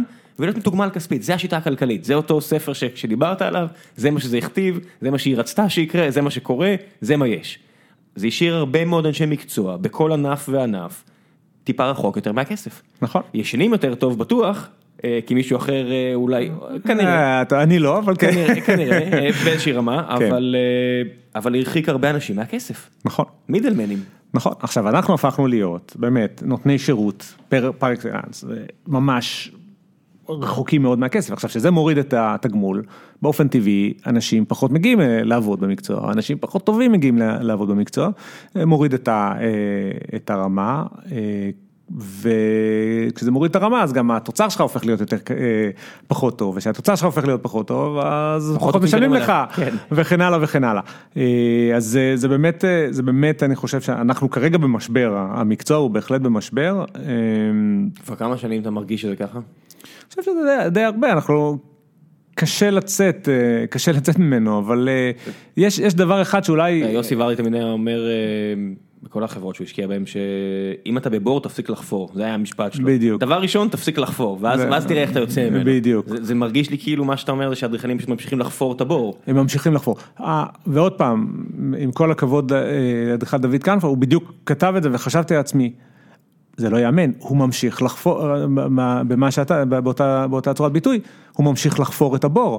זה אה, במקום רגע להגיד רגע אנחנו חייבים לעשות את הדברים אחרת, אי אפשר לבקש עוד פעם את העיפרון ולצייר, כי אם נבקש את הוא באמת literally מבקש את העיפרון יישאר לך לצייר. רק עיפרון. אה? יהיה לך רק עיפרון ודף. יהיה לך עיפרון בדיוק, ועיפרון ודף כנראה אתה היום לא יכול לעשות הרבה, בוא נודה על האמת. אז, אה, אה, אז מה אנחנו המשרד חייבים, שלכם עושה שונה? כשאתה הרי הקמת את המשרד ואתה מפוקח ואתה כן. רואה ואתה רואה קדימה ואתה מבין את הבעייתיות, מה אתם עושים שונה כדי לשמר את מעמדכם ולהיות עסק מצליח? אנחנו מנסים שני דברים, אחד אנחנו מנסים, קודם כל אנחנו בנויים קצת אחרת, אפשר רגע לדבר בוא על נגיד זה. את השם של המשרד ותן קצת... אה, אה, כן, המשרד קוראים לו HQ, שזה שתי אותיות באנגלית, בלי הרבה משמעות, אבל זה מה שחשוב שם. בלי שזה- הרבה משמעות, זה headquarters, מה? כן, אבל זה התחיל כבדיחה האמת, שהיינו שני אנשים אה, באיזה מחסן פה ב- בתל אביב, וכשחזרתי לארץ, וזה היה בדיוק, הגעתי והיה, חצי שנה אחרי זה היה המשבר הכלכלי הגדול, אז היה לנו כמה פרויקטים והכל נפל, אז מיד איפה הפכנו להיות. הייתם? איפה היה המשרד? אה, איפה שהיום נבנה מגדל הצעירים, היה שם איזה בניין ישן נטוש, והיה לי שם איזה חדר, יותר קטן אה, לפי דעתי מהחדר ישיבות הזה. כן. וישבנו שם שני אנשים, אבל תמיד צחקנו בטלפון, אתה מגיע להדקווטרס, וככה זה, זה, זה נשאר. אבל יש בזה גם איזשהו משהו אה, עקרוני, זאת אומרת, שהשם שלי לא שם. זאת אומרת, זה אחד מה... אה, הרבה פעמים אתה רואה משרדי אדריכלים, אה, ארז אל האדריכלים, או... אה, מה- שם, שם, שם, שם, שם. שם, שם, כמו עורכי אדריכלים. דין. כמו עורכי דין. אני במודע לא רציתי את זה, דווקא... למה? כי אדריכלות זה הרבה... הרבה מאוד מהאנשים אה, רוצים להרגיש שזה שלהם גם, הדבר שהם עושים. יש, אנחנו מושקעים מאוד רגשית במה שאנחנו עושים, אה, וכש... כשיש כשיש שם, אז זה קצת של אותו בן אדם. הנגנים של בון ג'ובי קצת מתבאסים בטוח. בדיוק, הנגנים של בון ג'ובי מתבאסים מאוד. ואתה, וכשזה לא, אז אנשים מרגישים יותר שייכות, ואז באמת המשרד בנוי כך שיש שותפים כבר היום, ו associates, ואני חושב, כל המבנה הזה הת- התאגידי של אתה מגיע, אתה יכול לגדול להיות שותף בעסק, כן. שאחוז מהרווח ילך אליך ואתה בעצם מרגיש שייכות ולא רק שייכות גם אה, באמת יש לך incentive כן. כלכלי. Ownership בכל המובנים. כן. עכשיו, אני חושב שזה חשוב מאוד, כי עוד פעם, אם המשכורת שלך נמוכה, כי זה הביזנס ואנחנו לא יכולים לשלם יותר, אז אתה באופן טבעי מתחיל, אה, אה, אתה צריך קצת מהאקוויטי כדי, כדי ליהנות, אז אתה נותן לאנשים רצון להישאר. גזר. כן, אבל החשוב זה שאתה שומר את המקצוענים אצלך. זאת אומרת, מה שקורה הרבה פעמים במקצוע שלנו, שבן אדם בא, עושה שלוש, ארבע, חמש שנים, סטאז' וכן הלאה, ואז אה, בגלל שהמשכורת נשארת נמוכה, הגיעה לאיזה תקרת זכוכית כזאת, הוא אומר, אוקיי, אז אני אפרוש יפתח משרד משלי, דרך אגב, אדריכלות, אני לא יודע אם אתה יודע, אבל זה, לא רוצ... בחו"ל לפחות, אה, אה, בארצות הברית שבדקתי, שזה היה כבר לפני די הרבה זמן, המקצוע עם הכי הרבה משרדים קטנים, של שניים עד חמישה אנשים. זאת אומרת, זה מקצוע שכמעט אין בו מקצוענות, שאנשים הופכים להיות בן אדם בין 45, 50, 60, שהוא באמת יודע מה הוא עושה, יש לו הרבה ניסיון והוא ממשיך הלאה. רגע, אה, למה, למה, למה זה מכריח, אם יש, אם זה, יש דפרגמנטציה כזו של הרבה חברות קטנות, אני עדיין עובד במקצוע, לא? אתה עובד במקצוע, אבל חברה קטנה, קשה לה מאוד לקחת פרויקטים גדולים. אין לך בעצם יכולת לעמוד בסקייל נורא. גדול לאורך זמן. ואז אתה מקבל, בדרך כלל עושה וילות, אה, דברים כאלה זה קטנים. מה שרציתי לשאול אותך, אתה יודע, כי בארץ יש, יש הרבה אנשים עשירים, ואתה יודע, אתה נוסע אפילו מנתיבות, באר שבע, אופקים, בצפון, במרכז, אתה פתאום רואה כל מיני אחוזות כאלה, שאתה אומר, וואו, זה מרשים הדבר הזה, בדיוק. מישהו פה עשה עבודה, אני מניח שזה זה עסק משתלם לאדריכלים, הווילות האלה? אה, אנחנו לא עושים את זה, אז אני קשה לי לומר, אבל מה שאני שומע... אני בטוח שאתה יודע את המספרים, אתה עושה הרי שיקול עסקי לא לעשות את זה בין השאר, לא? זה לא איזה פילוסופיה... לא, דווקא זה יותר פילוסופיה. כן, אני חושב שזה... מה, זה לא יאה? לא, לא, לא, ממש לא, חלילה. זה פשוט לא מעניין אותי. הבנתי. זה אוקיי, פשוט לא זה- מעניין, אותי, זה- אה, אלא אם כן יבוא איזה מזמין ש... או קליינט שיהיה מעניין לעבוד איתו כדי לייצר משהו שאולי... משהו מספיק ישאל ש- יצירתי או מספיק... אה, כן. שישאל את השאלות שאני מתעניין בהן. ששאלות- מה ובגלל- למשל, אם אני עכשיו אדם אה, עם ים בכסף ואני בונה עכשיו אה, וילה איפשהו, יש לי שטח אדמה, מה אני צריך להגיד לך כדי לרתום אותך למשימה הזו? אה, אני חושב שאם מה שיעניין אותך זה איך, כל השיחה קודם, איך בעצם היום במציאות ה- אה, שמשתנה אנחנו יכולים לחיות ונכון לחיות, ואיך זה יכול להשפיע, אז זה יהיה מעניין. לרוב זה לא קורה, לרוב מי שיש לו הרבה כסף, הוא רוצה בדרך כלל, עוד פעם, בלי לפגוע באף אחד, רוצה שזה יהיה גדול, יפה ומרשים, ולפיכך זה יותר הופך להיות, בוא נבחר את הפרטים הכי מעניינים, את הדברים הגדולים יותר, המרשימים יותר, זה גם מאוד יפה, מאוד אסתטי, יש אנשים שעושים דברים מאוד מאוד יפים, אני פשוט קצת פחות. מעניין אותך אסתטיקה? בוודאי, כל דבר. כשאתה הולך בעיר. יותר בולט לך אה, העובדה שהיא קצת מכוערת? בוודאי. ואני לא אפילו לא מציין את שם העיר, כי כל עיר בארץ אפשר להגיד את זה עליה. יש, איזה עיר יש בארץ שהיא יפה ויזואלית מאוד? אני אה, מת על תל אביב, זהו. ומדי פעם אני מרים את העיניים, מסתכל ואני אומר, וואו, זה תועבה, יש פה הרבה דברים שהם נוראים. כן, יש הרבה דברים רואים, אבל יש גם הרבה דברים יפים. יפים. אני מוצא הרבה יופי בשדרות הירוקות, ואני מת על האנשים, ואני אוהב את העיר הזאת, אוהב את העיר הזאת, ועדיין הרבה חיור. אה, יש הרבה דברים מכוערים. זה יותר בולט לך נראה לך מלי? כן, אתה יודע, יש אמירה שרק אדריכלים אה, מסתכלים מעבר לקומת קרקע, שהם רואים את העיניים ומסתכלים למעלה, אז לא נכון כמובן, אבל... על מה אתה מסתכל כשאתה רואה עכשיו בניין? אני חושב, אני קודם אני חושב שמה שאנחנו רואים זה הרבה פעמים את ה... אה, את המנגנונים שמאחורי זה, שמה גרמו לבניין להיראות ככה, אז אנחנו קצת יותר... הבניין הגבוה פה לידינו, יש מדי משרדים כזה, כן, עם טוויסטים כזה. עם טוויסט, כן, בניין שרונה, של אדריכל משה צור. כן. בעיניי למשל הוא מאוד יפה. נכון, הוא יפה. הוא מאוד מאוד יפה. אתה מסתכל עליו ואתה אומר, נעשה פה משהו נכון? אני חושב שכן, עוד פעם, אה, זה, זה נכון בכל מיני רמות, זה נכון כי הוא, אה, הוא ייצר איזה אירוע שאתה נוסע בעיר או באיילון, אתה רואה אותו עם השתקפות, זה מאוד, השתקפות כן. תמיד משתנה שם בגלל ה... הוא שינה את קו הרקיע, הוא שינה את האופי של העיר. שינה את קו הרקיע. הוא גם, אני חושב, עשה עוד משהו מאוד מעניין, הוא לקח את תעשיית הבנייה והקפיץ אותה מקפצה כאן. מאיזו בחינה? זאת אומרת... הוא הוסיף אתגר?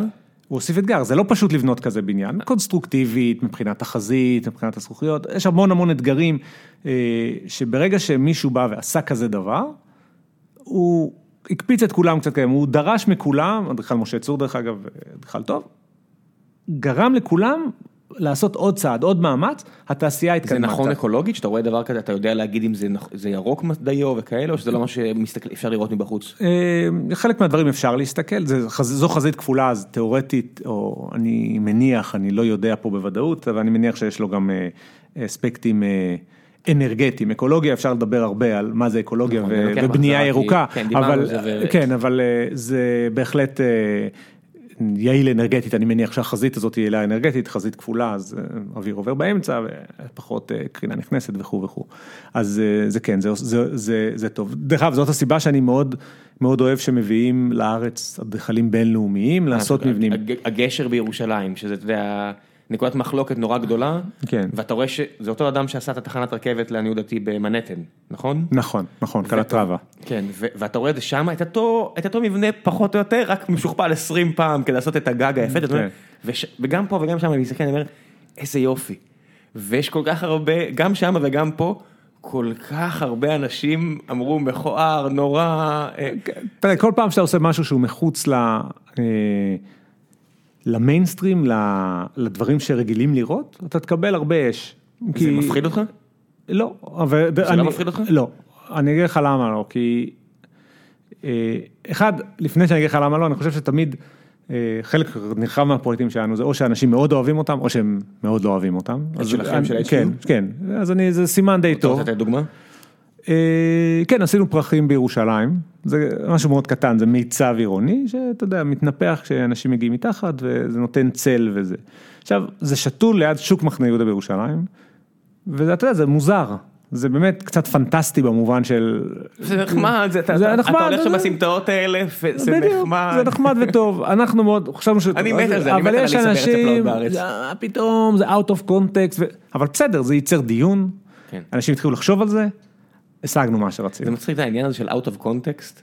זה מי, אתה יודע, מי פריזאים שמוכנים להישבע שמגדל אייפה זה הדבר הכי מכוער אי פעם לפני 100 שנים, ועד לאנשים בירושלים שאומרים איך אתם מעזים לשבור את הקו הזה של העיר. בדיוק. ואנשים לא, רוצ, לא אוהבים שמזיזים להם את הגבינה. בדיוק, אנשים לא, בדיוק, לא אוהבים שמזיזים להם את הגבינה, לא. אתה מזיז גבינה מקצועית, פחות או יותר. נכון. נכון, בגלל זה אני לא מפחד מזה, אני באמת, אני חושב שזה התפקיד שלנו. השם שלכם בתעשייה הוא כאלה של מזיזי גבינה? שאנשים שוכרים את HQ. אני מקווה שכן. כן, אתה מקווה שכן? אני מקווה שכן. זה לא מרחיק ממך, אה, בוא נגיד, יזמים פחות, אה, אמביציוזים או ראשי ערים פחות אמביציוזים או אה, פחות... לחלוטין, אבל בגלל שאולי אנחנו גם קצת ברי מזל, אנחנו, זה מה שמעניין אותנו, אנחנו רוצים להזיז את הגבינה כל הזמן, ולהזיז את הגבינה הזאת אנחנו צריכים קליינט שיסכים.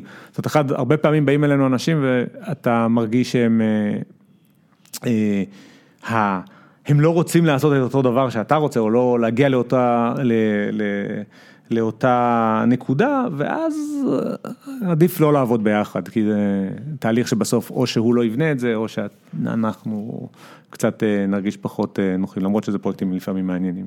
בוא נעבור קצת לשאלות מהקהל. בכיף. אה, נאור אה, מנינגר שואל, אה, למה האדריכלים אה, ומתכנני ערים לא נכנסים לפוליטיקה ורצים בבחירות אה, בארץ, בבחירות העירוניות, למעט עינת קליש רותם לראשות העיר חיפה, הוא שם פה איזשהו לינק. כן, אני חושב ש... קודם כל יש אנשים וגם שנכנסים- יעל שמר, יעלי ברגר מגיבה, אומרת שיש פה עוד מישהי, אני לא מכיר, אה, מי זאת יעל שמר? אני לא מכיר, גם את קלוש אני מכיר, אבל את... אה, אוקיי, אני מצטער, אבל, אני מצטער, כן. לא מכיר, אוקיי. גם אני לא. אה, אני חושב שה... קודם כל יש אנשים, מאברהם יסקי, זיכרונו לברכה, שנכנס למועצת אדריכל מאוד ידוע וותיק, אה, מבוני הארץ מה שנקרא, והוא נכנס למועצת תל אביב. אבל אני חושב שאנחנו לא פוליטיקאים, זה מאוד, פוליטיקאי בסוף צריך לזכור, פוליטיקאי זה מקצוע. פוליטיקאי זה הרבה יותר יזם מאשר אה, יכול להיות, מאשר נכון, אמן. נכון. אה, אני חושב שאחד הדברים שכן מקבילים זה שבין פוליטיקאי זה שלאדריכל, שכל הזמן מבקרים אותנו, זאת אומרת אנחנו, הרי המקצוע שלנו זה בסוף לקחת את ה... אני אומר המעיים שלנו, אנחנו כל יום שמים משהו על השולחן ואנשים מגיבים, וזה משהו שייצרנו ואנחנו קשורים אליו רגשית ומגיבים. אותו דבר פוליטיקאי, כל הזמן מבקרים אותו, אומרים לו, לא יודע כמה נאצות אה, המון. ודברי שבח הוא צריך לשמוע. המון, המון, בדיוק, המון, המון. בדיוק, לא יוסי- משנה. יוסי יונה מגיע לפה שבוע הבא, ואדם כזה אני מניח שהאינבוקס שלו נראה, בדיוק, עם מלא נראה די מלא, מלא כן. איחולים, יש לו כרטיס- כרטיס נסיעה לעזה, שלוש פעמים בשבוע. שלוש פעמים ביום בטח. בדיוק, נכון. אה, אני מניח גם. אז, אז זה מאוד, זה, במובן הזה אנחנו מקבילים, אבל אני חושב שאנחנו, זה פוליטיקאי, זה עוד פעם, זה מקצוע קצת אה, שונה במובן שאתה צריך קצת אה, אולי ללכת בין הטיפות ופחות להגיד את מה שאתה חושב, ואנחנו קצת יותר בצד הזה. אה, זו הסיבה שאני חושב שאני לא הייתי אה, יכול להתאים לדבר הזה. וכנראה שלא, ורבים מעמיתיך. דני אקר שואל, אקר שואל, אה, מדוע לדעתך במדינה קודם בונים שכונות מגורים ורק אז מרחיבים תשתיות, וזה מעניין, כי אתה בונה שכונת מגורים. איי, כן, טוב, זה, אני חושב, זה קשור דווקא לאיזה מדינה אנחנו היום. אה, נצביע לך על המזגן אם אני שואל אותך אם אתה רוצה. אה, לא, לא, בסדר. אוקיי. אה, אני חושב שזה תלוי איזה מדינה, אנחנו באיפשהו, עם אה, תחלופת השלטון ב-78, 78, הפכנו למדינה ניאו-ליברלית מאוד מאוד מהר, ובעצם המדינה הרבה פעמים אה, משכה את ידיה מהמרחב הציבורי, רואים את זה בכל מיני דברים, אפילו תמ"א 38 שהזכרת קודם, בעצם מה זה, זו תוכנית מתאר ארצית, שבאה ואמרה, יש פה בעיה, פוטנציאלית, רעידת אדמה הבאה, המון אנשים תבוא. עשרות אלפי יפה, הרוגים. אנחנו לא נטפל בזה, לא נשקיע בכל בניין. ניתן. תמריצים. ניתן תמריצים, אנשים יבואו יזמים, כמו שאתה אמרת, שיעשו את זה. וזה עובד רק במקומות כמו תל אביב, תל שבהם אביב. יש תמר- תל אביב גבעתיים רמת גן, מקומות שיש תמריצים. כלכליים, שזה משתלם. משתלם וגם, לבנות את עוד קומה במסגרת התמריצים האלה ולהרוויח המון כסף. בדיוק, וגם אם תסתכל על זה, תעשה זום אאוט, תראה כמה באמת בנו וכמה חיזקו, בסוף לא, בתל אביב במספרים, אני מניח זה מאות בניינים, לא? אני לא חושב שמגיע עשרות? לעשרות, אני לא חושב אפילו, עשרות כן, אבל... וואי, אני- אני מרגיש כאילו רק ברחוב שלי יש איזה כבר עשרה לא, בניינים לא, בשנה האחרונה. תל אביב עשו את זה קצת יותר טוב, עוד פעם, כי כי יש הם- שטח פה יקר, לא יעזור, שיש הרבה נכון. כסף זה נורא קל, הכל לא, אבל נורא גם, קל. גם רגולטיבית הם עשו איזה, תוכנית, נקרא תוכנית הרבעים, המפורסמת, שהסדירה מה זה צריך להיות, וקצת פחות... כן, כן, זה לא, אתה יודע, אני אני מצטער, זה לא מרשים אותי שיש הרבה כסף, זה לא... זה בדיוק. בוא נגיד שבטבריה או ב- ובית שאן, זה לא קורה. אז בית שאן פחות, כי יש שם נכון. פחות בניינים גבוהים, אבל לא יודע, בלוד שאמרת, אם תקרוס שכונה שלמה ויהיה אלפיים הרוגים, אז לא יעניין אף אחד העובדה שהשטח שם יותר בדיוק, זול והדירות יותר זולות, בדיוק. ואז אה, לא עשו את התמ"א נכון. 48. עכשיו, זה, זה מתחבר לתשתיות, זאת אומרת, התשתיות בס- בסופו של דבר, המרחב הציבורי, הרשות צריכה לפתח, והרשות ברגע שאין לה כסף ואין לה יכולת, ועוד פעם, במדינה אה, כמו שלנו, ניאו-ליברלית, יש להם פחות כסף, חוץ מתל אביב, עוד פעם, שיכולה להרשות לעצמה. גם במסגרת אה, חב- חברה אה, קפיטליסטית יותר, או לא יודע אם נהיה ליברלית, זה הביטוי שאני הייתי הולך איתו, אבל מה זה משנה, אבל אני אומר, אפשר ליצור תמריצים גם במקומות שהם לא תל אביב. אפשר לכוון את הספינה יודע, לעשות תיקונים ולעזוב, גם אני אומר, גם אם אתה מאמין בדרך הזו, שאני מניח, אני מניח שאני יותר בכיוון הזה, אבל אתה כן. יכול לכוון ולעזוב, לכוון ולעזוב, במקום, במקום פשוט לעזוב. נכון, אתה גם, זו שאלה מעניינת, או נקודה מעניינת, מה התפקיד של רשות בנקודה הזאת, והתפקיד של רשות באמת בדיוק לכוון את הספינה ולתת כלים כדי אה, שיזמים אה, שהיזמים ואנשים- יעשו, שהשוק החופשי יעבוד יותר טוב בנקודה מסוימת. אין באמת שוק חופשי בלי רגולטור, אין דבר כזה, בדיוק. שכחו מזה. בדיוק. לא, אין, זה- לא בורסה ולא שום דבר, זה נכון לא, בכל מקום יש באמת רגולציה, השאלה כמה והשאלה מה. נכון, אני לא, לא יכול להסכים איתך יותר, מסכים לגמרי. אוקיי, אז בואו נעבור הלאה אם אנחנו מסכימים. דני יקר אה, ממשיך ואומר, מה העיר המתוכננת הבנויה ביותר בעיניך בעולם? כאילו, מה האידיאל? אני מניח שמשהו שהוא מעבר לכמה אלפי אנשים, כן. שזה איפה שנורא כעס מושלם, אני מניח. לא חושב שיש מושלם, אבל אה, אז הוא לא אומר מושלם, אני אמרתי מושלם, הוא אומר כן. הכי- טוב בעיניך. אני חושב שזה קצת אולי קלישאה, אבל דווקא אה, מנהטן, ואני חושב שהסיבה היא דווקא ב, אה, בתפר הזה, למה קלישה? לא, כי אה, אתה יודע, אני מניח שכולם אוהבים אה, את מה, מנהטן. זו תשובה יותר, אה, מעניינת, כן, איזה עיר? בצפון, אה, בדיוק.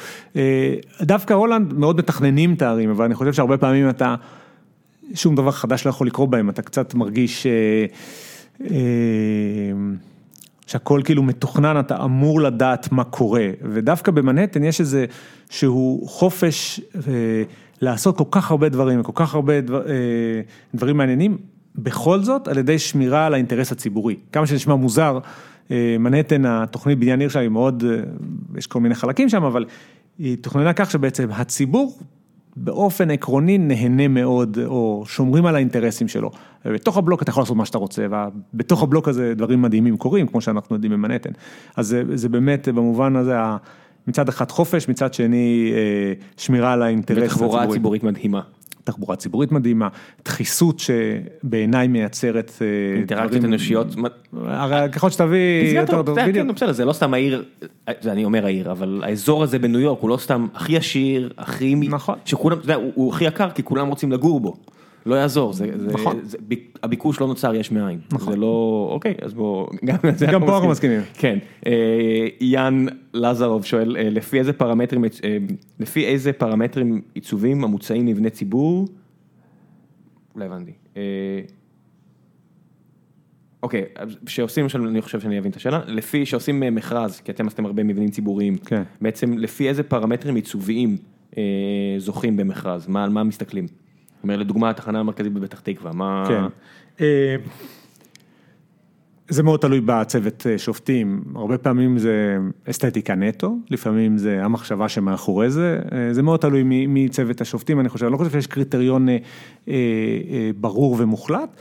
אם התחרות, הוא קרא לזה מכרז, אני, אנחנו קוראים לזה ב- אצלנו תחרות, תחרות אדריכלים, זאת אומרת שכמה אדריכלים באים וכל אחד מציג את הרעיון שלו, מציגים באותו יום? מציגים, מציגים כלל באותו יום. יש כאילו איזה חדר המתנה כזה שאתה רואה כן, כזה כן, מישהו כן, עם... כן, אה, כן, כן. שאתה רואה קולגות שלך, אתה והכל מכיר. מגולגל כזה, ואנשים כזה מסתכלים, לא שזה משנה ברגע האחרון כבר, אבל כזה כן. מסתכלים, אוי, אני לא מאמין שהוא עשה ככה. כן, אה, אתה לא רואה מה אחרים עושים, כי זה היום כבר על דיסק און קי, זה פחות אה, מגולגל, למרות שאנחנו תמיד באים מודל. פוסטר? אה, לעיתים רחוקות, באמת? כבר אתה מגיע ל... אוקיי. מוד- מודל, אנחנו מביאים מודל, אבל אנחנו בין האחרונים, אם לא רוצה להגיד היחידים, שעושים מודלים. באמת? מודלים פיזיים, כן. זהו, זה- היום זה הכל אוטוקאדים למיניהם ו... כן, אה, אה, לצערי, אני חושב בסוף מה שקורה... לא יודע, עדיין אין הולוגרמות טובות, אני עדיין רוצה, מסך זה מגניב, אבל נכון. מודל נותן לי אפשרות, נכון, אבל אתה לצערי, אני חושב ש...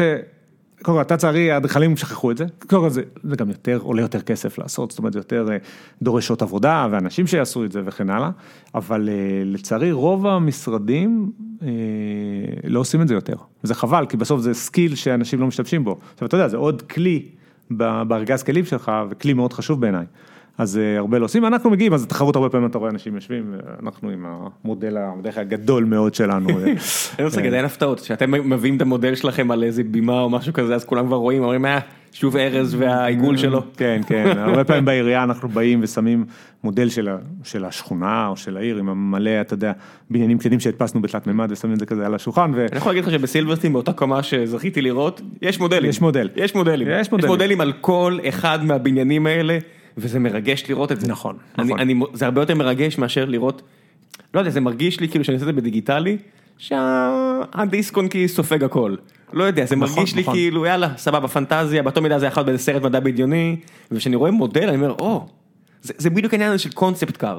הם עשו את העבודה, הם השקיעו, הם בנו את זה, אז אולי זה לא יגיע לכביש, אבל זה מרגש זה אותי באמת, לראות את נכון. זה ב- בתערוכה. אני לא יכול להסכים איתך יותר, אני תמיד אומר שהדבר היחידי שאני באמת עושה טוב, אני ארז, זה לבנות מודלים.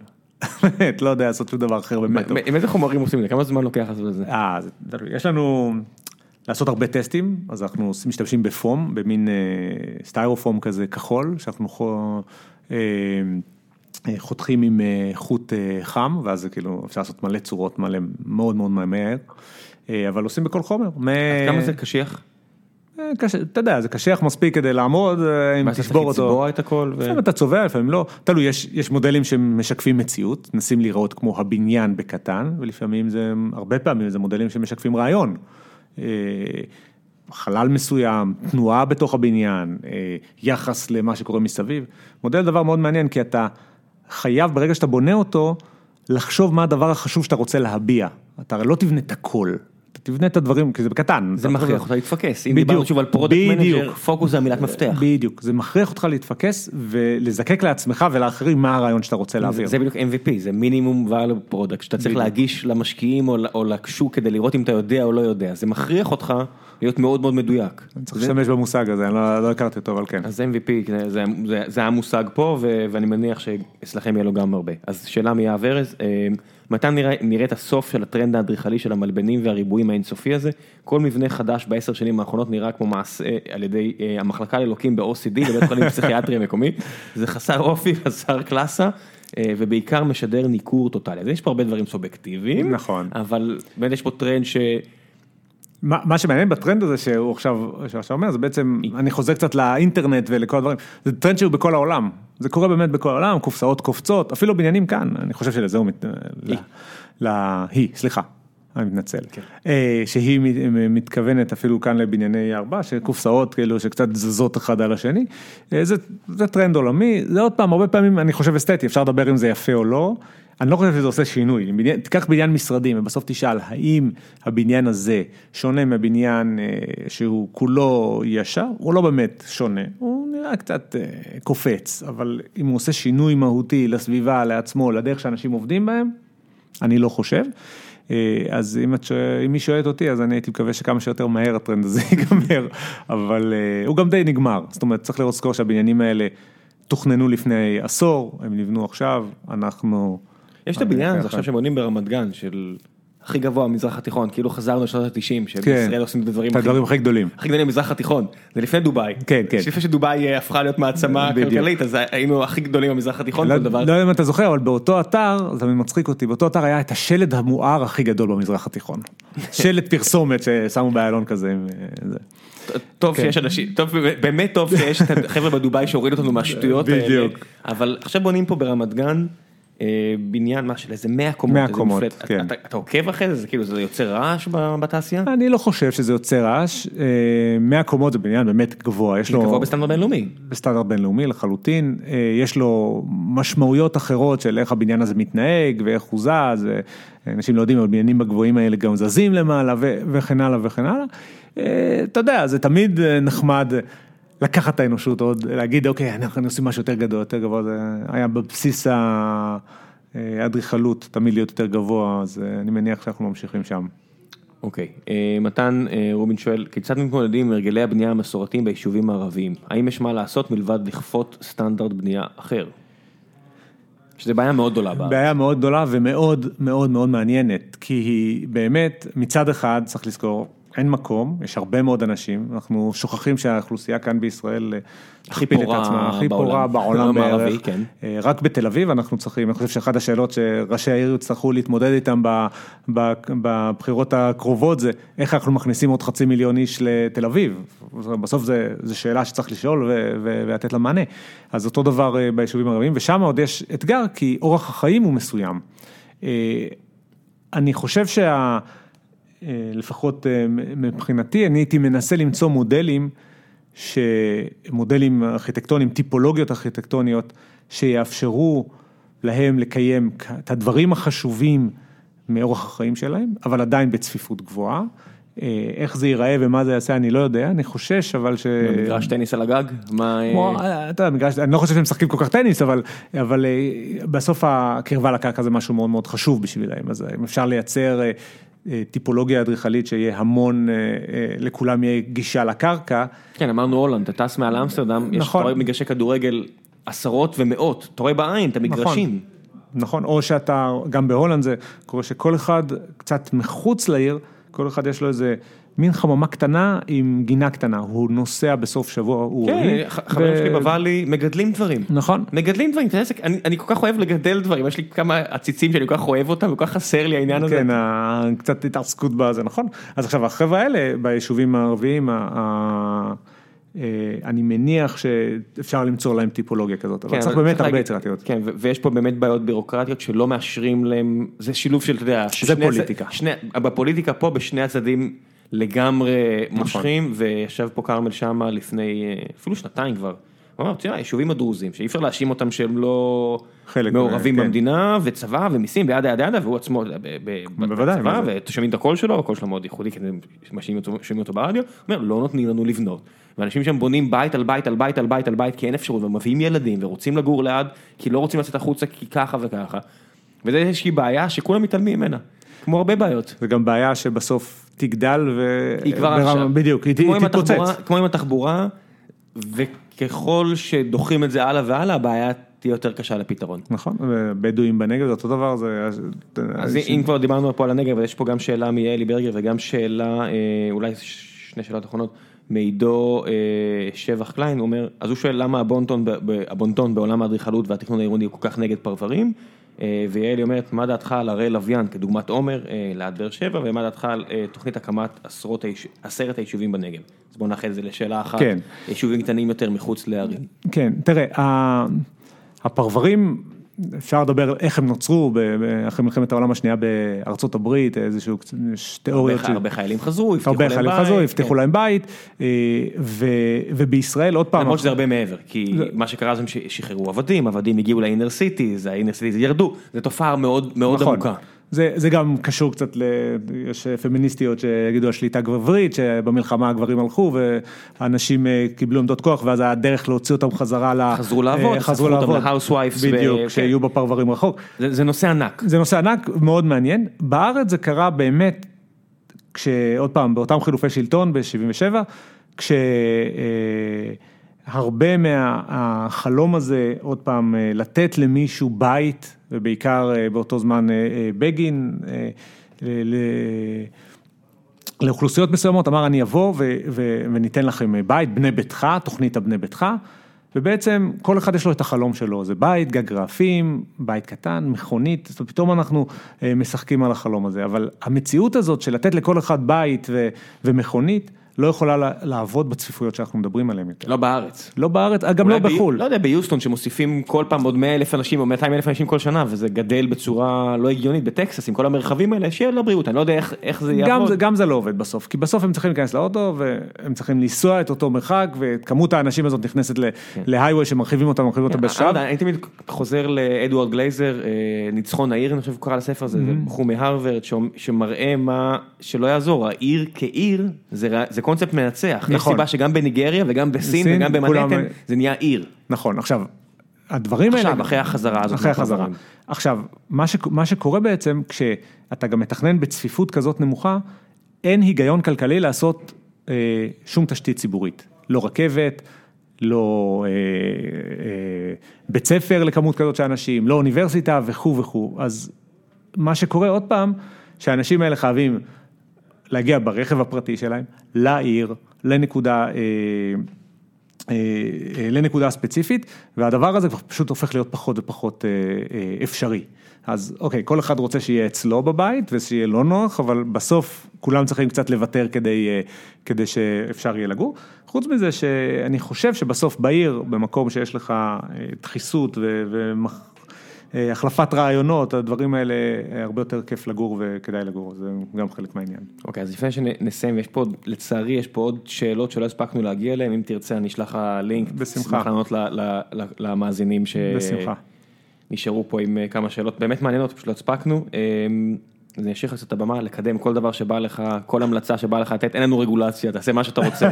המשרד שלך, דברים, פרויקטים שמעניינים אותך, אה, ספרים שאהבת, סדרות, מה שבא לך, הבמה שלך. וואו, אני לא הייתי מוכן לזה. כן, כן, אני חזרתי, אני מצטער מאזינים, אני חזרתי לימים שאני לא מודיע, לצערי. שכחתי להודיע. אה, לקדם משהו מעניין? אה, מה כדאי? אני, בזמן שאתה מדבר, בזמן שאתה חושב, אני, אני אתן את ההמלצה שלי הפעם. כן. אני אמליץ על הקברניטים. אה, סדרה מופלאה, יש את כל הפרקים באינטרנט אה, של רביב דרוקר ושותפתו ליצירה שהיא עשתה, לפי דעתי, יותר מאת רוב העבודה, ואני לא זוכר את שמה, ראיתי את הרעיון איתה בדה מרקר. זה סדרה מופלאה כי היא- מעבר לזה שזה דוקומנטרי מדהים, בעשייה שלו, והוא עשוי כן. נהדר, היא מעקרת את התחושת נוסטלגיה הזו, תמיד אני, כל פעם, יוצא לי הרבה פעמים לעמוד, הרבה פעמים בתורים, ואתה רואה אנשים מבוגרים, אומרים, אה, פעם היה פה טוב יותר, ובאחד מעשר מהפעמים אני כאילו, אתה יודע, מתחיל את השיחה של, מה אתם זוכרים לגבי הפעם הזה, שאתם חושבים שפעם היה טוב יותר לעומת, אתה יודע, ראשי הממשלה כן. פה עכשיו הכל, אז אתה רואה בסדרה, אתה יודע, על איך אה, לוי אשכול התנהל, ואתה אומר, וואו. היום עם, עם התקשורת של היום, היו הורגים אותו. מה זה הורגים אותו? לא, היינו עוזבים את כן. הארץ עכשיו אם היינו יודעים איך זה התנהל אז. ועם בן גוריון, ומדברים פה על רמה מוסרית של מנהיגים היום, אנחנו מדברים פה על אנשים שהיו נלוזים כל כך ודפקו אחד את השני, והיה שם פוטשים צבאיים על ימין ועל שמאל, גנרלים שפשוט... פותחים מלחמה, פותחים מלחמה בששת הימים בגולן, רק כי הם רוצים להיות רמטכ"לים, וכדי, כי אנשים שכובשים את כל סנאים מתבאסים, כי כבשו את הגדה לפניהם, ובאמת, אה, יצירה דוקומנטרית ש... אתה יודע, תמיד, תמיד צריך לזכור שהמחשבה הנוסטלגית היא נחמדה, אבל הרבה יותר טוב לעבוד עכשיו, על לעשות יותר טוב עכשיו, ולא למען איזה אידיאל לא אמיתי של פעם, אלא פשוט למען אידיאל שאפשר לעצב אותו, לא, לא הכל חייב להיות כי פעם היה יותר טוב, אלא בוא נראה מה אנחנו רוצים שיהיה ונעבוד לקראת זה. נכון. אז זה ההמלצה שלי, הקברניטים, ואצלך? אה, אני גם אלך על אה, אה, דוקו חדש של דן שדור, סרט, אני חושב שהוא נקרא קינג בי- ביבי, על ביבי נתניהו. זה ממש עכשיו יוצא בפסטיבל ה- הסרטים אה, בירושלים אה, עוד אה, שבועיים, אני חושב, או עוד שבוע וחצי, אה, תהיה הקרנת הבכורה שלו. סרט... אה, כבר ראית, אני מניח. אה, האמת, יותר שמעתי וראיתי התחלה, התחלה כן. שלו, ש... אה, אה, זאת אומרת, זה הולך להיות... זה הולך להיות- מאוד מעניין בעיניי, לפחות כמו שאני מבין אה, והבנתי את זה. זה עוד פעם, רק אה, מקטעים דוקומנטריים, זאת אומרת, הוא לא צילם משהו חדש, זה רק מ- אה, קטעי ארכיון. מטה דאטה. אה, כן, והוא, ובעצם אני חושב שביבי באופן טבעי הוא אחד מהאנשים שמשפיע על כל מה שאנחנו עושים פה ב... כבר שני עשורים בטח, כן. בצורה הכי ישירה והכי... אה, הוא אהב הכי- את זה כמעיין המתג- המתגבר. כן. בדיוק, הוא, הוא בטוח אהב את זה, והוא גם כנראה אה, עדיין מצליח אה, לעשות את זה. הוא גם, אה, אני חושב, אה, בעיניי לפחות דמות מרתקת, אה, זה שאני לא מסכים בערב. הוא מרתק ברמה בדיוק, בינלאומית. בדיוק. אתה יודע, אני לא מסכים עם שום דבר שהוא אומר, איך הוא עושה, לפני יומיים שמענו שפוטין מעריץ אותו, לא? בדיוק. זה- איך לא. אה, בדיוק, אז... נרצה אה, או לא נרצה, אתה יודע, מי שלא אוהב אותו, או מי שכן אוהב אותו, האיש אה, חצב את מקומו בהיסטוריה הבינלאומית. בלי ספק, עשה, אתה יודע, עשה את שלו. בוא, בוא, בוא, נג- בוא נגיד, היו גרועים ממנו, אני מבטיח לכם. גם אם אתם לא אוהבים אותו, באמת תראו קברניטים, תבינו מה היה. זה תפקיד בלתי אפשרי, אני לא מסכים, אתה יודע, אני לא, כן. יש הרבה מאוד, אני לא חושב שיהיה ראש ממשלה או איש עם, בעמדת מפתח שאני אסכים עם אפילו 50% מהדברים שהוא עושה. חסרים לי דברים אחרים, חסרה כן. לי המנהיגות, הערכים ודברים כאלה שאולי אף פעם לא היה, אבל זה כן חסר לי באיזשהו אידיאל, אבל אין מה לעשות, זה תפקיד שאתה... בדיוק, אי אפשר להגיד. משוגע מי שהולך על זה, משוגע מי שהולך על זה, וגם זה באמת, אני חושב, האמת, התפקיד הזה הוא סופר. וחשוב שכולנו נדע, ובאמת, למען הביקורת הציבורית, למען הדורות הבאים, חשוב שנדע ונהיה מודעים ונדע לדרוש, גם אם זה לא היה אף פעם, גם אם זה היה, לא, נכון. הביטוי הזה של אף פעם לא היה פה טוב, כמו שאתם חושבים, הוא לא מעניין. נכון. אחרת לא יהיה אף פעם טוב, ואני לא מאמין שלא יכול להיות טוב. אין אתה בעיה. יכול להיות אדריכל. לא, אין בעיה שאין לה...